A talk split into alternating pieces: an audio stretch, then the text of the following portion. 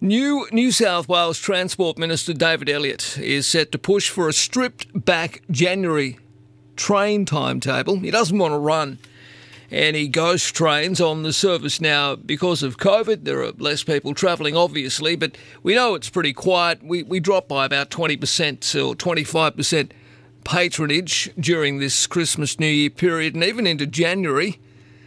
So let's speak to the Minister. David, good morning to you, mate. Good morning, Marcus. I hope you had a nice Christmas.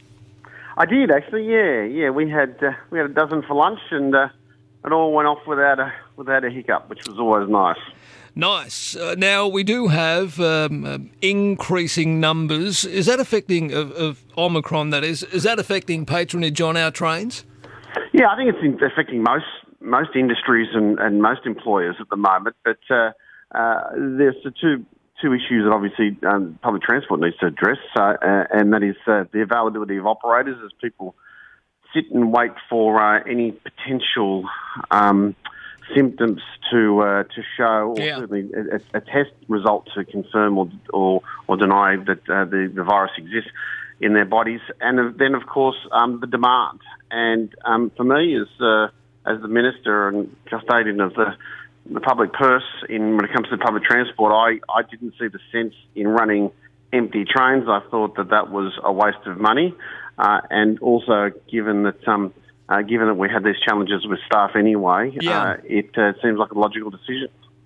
All right, so uh, this will happen uh, effectively into next week. Uh, instead of running the regular timetable, uh, you'll have your services stripped back. Will it look something akin to a public holiday timetable, perhaps? More, more like a Saturday, but there okay. will be enhanced services. There will be enhanced services, so not as not as light on as a public holiday, um, but uh, but certainly not a normal weekday. And then, of course, you'll have um, you'll have enhanced services. Uh, uh, and I had a giggle at the Telegraph editorial today that said you don't need to um, you don't need to enhance the services on the third, fourth, or fifth day of the test because uh, there'll be nobody needing to go to the SCG that day. well, well, okay. The test aside for a moment, uh, but, but, of course, New Year's Eve, uh, that may well be a challenge. Uh, there are extra services running into town, even though perhaps many mightn't go because of what's happening with Omicron, but I suppose you still need to man and run those services regardless.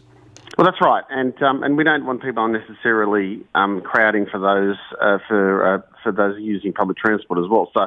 Uh, that will be they'll be announced over the course of, of today, but it's important for people to get on the app or get on the uh, transport uh, website and, and, know exactly what um, what services will be running, so that they uh, so they can plan their night accordingly.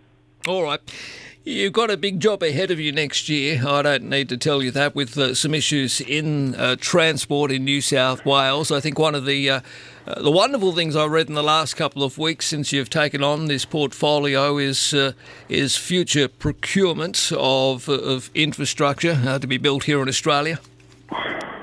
Yeah, Marcus, I'm going to have like I, I worked in industry associations for the ten years before I got elected to Parliament after after I left the army, and and, you know, the reality is um, there aren't many bad products in Australia. Australians do uh, do industry well. Uh, and, uh, yeah, of course, there's going to be situations where um, there are, it's, it's, cheaper and better quality to, to run overseas, but I don't think infrastructure is is one of them. So um, I, uh, and I'm, I'm also, without being a protectionist, also wanting to know if governments have perpetually and, particularly um, uh, the bean counters have, have always taken into consideration the ex- the entire economic benefit of manufacturing in Australia, and yeah. that's beyond just the GST receipts and the and the payroll tax. That's that's whether or not you know regional economies or suburban uh, suburban workplaces can be enhanced and can um, can be stimulated by the, the, the multiplier effect, and,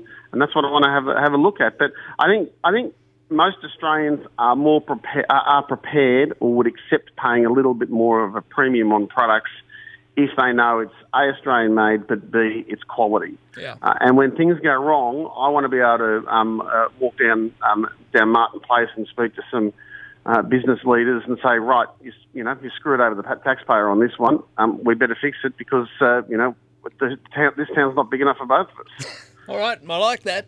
David, good to chat. Have a, a wonderful, safe new year. You got a couple of uh, well, a few staff who are, of course, out of action due to uh, the pandemic. We've got deep cleans happening on trains. Uh, there'll be mandatory mask wearing, of course. So let's hope everything goes off without a hitch.